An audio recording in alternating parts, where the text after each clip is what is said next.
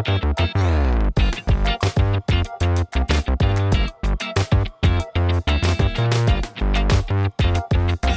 everybody, welcome back to Games with Bill. It is 4:50 p.m. on uh, September 29th, 2022. And I have got some news for you guys. Listen, this is Games with Bill, your almost daily micro podcast about the video game industry.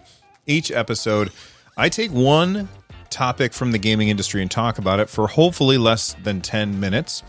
And today we are talking about Stadia. For those of you that don't know, I did Stadia Cast for a couple of years. I was a huge supporter of the platform, and well, that platform is shutting down. And there's a lot of people who've been saying, "Oh, Stadia's dead" for a really, really long time, and they're all going to be, they're all going to be saying, "See, I told you, I told you." Um, but a lot of those people, they never tried it because Stadia worked really, really well. I think that the reason that it's shutting down, or well, I think the reason that it didn't take off the way that I uh, that I hoped that it would, was for a couple of reasons. Number one, uh, Google made a huge misstep at the very beginning. Um, the misstep that they made was they constantly were talking about resolution and frame rate, trying to outdo the competition in terms of sheer numbers. And while that's that's great if you can back it up, their hardware was pretty powerful stuff, but it was also unfamiliar to many developers. And because it was unfamiliar to many developers and many developers weren't used to working with Linux, they struggled to get good resolutions and frame rates in the games. Yes, there were games that ran at 4K 60 and it was really fantastic, but at the same time, a lot of people or I'm sorry, a lot of devs struggled to hit those those really good frame rates and because they were struggling, it made Google look like a bunch of liars. Now, another reason that Stadia has failed is because they they did not do a good job managing expectations at the very beginning it had leaked or come out that Google was working on this Netflix for gaming experience. And because people were talking about this Netflix for gaming experience, they were thinking, oh, well, it's like Netflix in a monetization model. And that's not the case. It was like Netflix in that you stream the games to your house without having to have like the physical media. Like that's how it was the Netflix of gaming but all of the people on YouTube and uh, all of the mainstream gaming press, they all latched onto this idea of Netflix for gaming. And Google didn't say anything at the time. They didn't say, well, hold on, guys, calm down. That's not what we mean. We're going to talk about it soon, but just hold your horses. They never managed expectations. And expectations invariably breed disappointment when some company doesn't meet the expectations that other people have made for them. So when Google announced that it wasn't this monetization model of pay a subscription fee and get access to the entire library, they got a lot of bad press. And that bad, bad press just kept coming back to them over and over and over again. And it, it pushed people away from trying Stadia.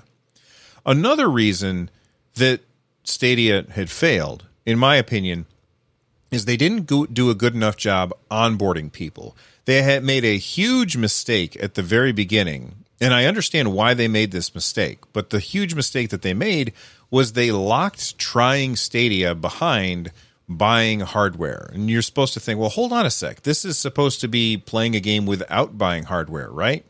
Yes. So why was Google forcing you to buy their controller and a Chromecast Ultra in order to use the service? Well, I think that they were doing that in order to keep the numbers of people who are using the service low. That way they could test and see how well it was doing and then expand the number of people that could play. So, of course, when they have this hardwareless uh, streaming video game system that you have to then buy hardware for, that gives the mainstream gaming press more reasons to say, ah, see, this is stupid. You shouldn't like it. And everybody latched on to all of the things that everybody was saying, and they, they just refused to try it. They never tried it. They never saw that, hey, it actually works really well. And another reason that Stadia has failed is because different people have different networking environments. When I go to a store and I buy an Xbox, and you go to a store and you buy an Xbox, and we hook them up to our TV and we put a game in and we play them, we get the same experience. When I try and use Google Stadia and you try and use Google Stadia, our networks determine how good of an experience that we have. Now, this is completely out of Google's control. So that's yet another reason why it failed because some people would be like, this is working fantastically well. And other people would be trying it with terrible internet and getting a terrible experience. And then they would they would of course say things on the internet because people who are having a fantastic time don't generally stop what they're doing to go post this is great on the internet. Only the negative stuff gets out there. And again, more negativity feeds into this idea of Stadia doesn't work very well and Stadia is bad. On top of that, they weren't getting the AAA games that they needed. There were a lot of people who were like, Stadia needs exclusives. I completely disagree with that. The thing that Stadia needed was the games that people were playing on all of the other platforms. Think about it. This is a time when the gaming industry had just launched the PS5 and the Xbox Series X, and nobody could get those devices. So Google should have been able to be like, hey, devs, bring your games to Google Stadia, and we're just going to let people play streaming it. That way, people can still play your games even if they can't get their hands on the next gen consoles.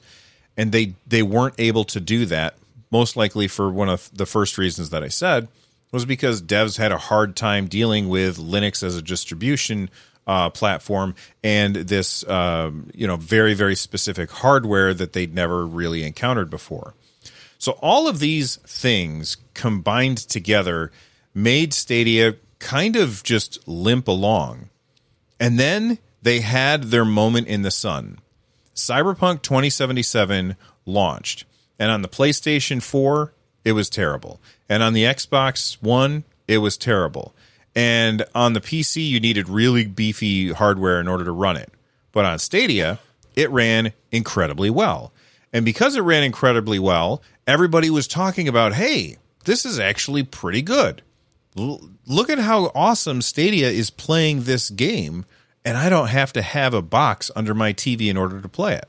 So, how does Google capitalize on this? this is literally I, th- I don't know the exact timeline but i think it was like three weeks after all of the good press that was coming from cyberpunk 2077 how does google capitalize on this? They shut down their first party uh, development studio. Stadia Games and entertainment run by run by jade raymond was making first party stuff for stadia and google said ah uh, it's really expensive to run a gaming studio so we're going to shut that down and we're going to try and get third party studios instead. Just tap it. My stupid Google just responded to me. Knock it off, Google. Anyway, as I was saying, uh, that's how they responded. They responded by all of this great press that they were getting, and then they said, "Yeah, we're going to shut down SG&E." Uh, and of course, everybody latched onto this and said Stadia is dead, and it just reinforced this idea that Stadia was not a viable platform. And then over the next however long it's been since then, it just continued to limp along. There were, of course, some companies that would bring their games to the platform, companies like Capcom, companies like uh, Ubisoft um, EA even brought like Madden and FIFA to the platform, but they wouldn't do crossplay. So you couldn't play with your friends. And because you couldn't play with your friends unless they were on Stadia, it was not a great experience because the number of people who were using Stadia was pretty small. And that meant that multiplayer games were really hard to get games for. So all of these things together led to the downfall of Stadia. But there is a silver lining that I think I cannot believe they're doing this. They are doing this to avoid getting a lawsuit, guaranteed. But they are refunding everything that you've purchased. Everything. Hardware, software, everything except for Stadia Pro. They're going to be refunding all of that to you. I don't know when, but let, let me read the FAQ. How long will I be able to play my games on Stadia? Until January 18th, 2023. Will all games work as expected during this time? For the most part, but probably some uh, some games that require you to do like pay in for like like Elder Scrolls Online or something like that. That might run into issues because you can't pay anything. Like you can no longer give Stadia any money. What about my game progress? Can I take games to another platform? Sometimes you can use Google Takeout in order to get your game saves out of Google Stadia, but not all other platforms are going to allow you to upload save games. So there's definitely an issue there. Will I get a refund? What's available for a refund? This is this is the answer. We will be offering refunds for all Stadia hardware purchases, Stadia controller, Founders Edition, Premier Edition, and Play and Watch with Google TV packages. Made through the Google Store and software transactions, game and add on purchases through Stadia Store. Stadia Pro subscriptions are not eligible for a refund. However, you will be able to continue playing your games in Pro without any further charges until the final wind, wind, down, wind down date. Do I have to return my hardware to get a refund? Uh, most hardware purchases, all the ones that I just listed, made directly from Google will not need to be returned. More details on how to obtain your refund for your hardware purchases will be posted in the coming weeks. Let's just think about this for a second. Stadia sold you a game for 60 bucks, of which some of that money went to the publisher, and now they are refunding that $60 back to you. Google is taking an absolute beating on this. They are losing so much money. How and when will I get refunded? Uh, we are working through this process now, and we'll keep this article updated. I'll put this article in the show notes, by the way. As we define the process of each of the countries and different situations, our intent is to have the majority of refunds processed back to the original payment by January 18th, 2023. Um, why can I no longer purchase games? Well, good gravy, people. Why would you want to purchase games on a platform that's getting shut down? I ordered something via pre order. Will I get charged? All future pre orders will be canceled and you will not be charged. If you are already charged, you will be refunded your payment. I paid with a gift card I've since thrown away. How do I get my refund? We're working on it. That is the essentials for this uh, this shutdown of Stadia. I know I went a little long on this episode, but that's because this is really really big news, uh, and I just wanted to to make sure that you guys knew all about it. But uh, as of January 18th, 2023, Stadia is no longer. Um, I think that the channel in the community Discord is going to be changed to cloud, and I will move the GeForce Now uh, conversation and Luna conversation into that channel, as those don't really get nearly as much conversation in them as the Stadia channel did. Uh, anyway, thank you so much for listening to the show. Uh, if you have yet to check out the Patreon, patreon.com slash nerdnest to get all of my episodes ad free. And if you haven't checked out the YouTube channel, we are almost at 28,000 subscribers over there. So youtube.com slash nerdnest. I'll see you guys on the next one. From the Nerd Nest, I'm Bill. Stay rad, everybody.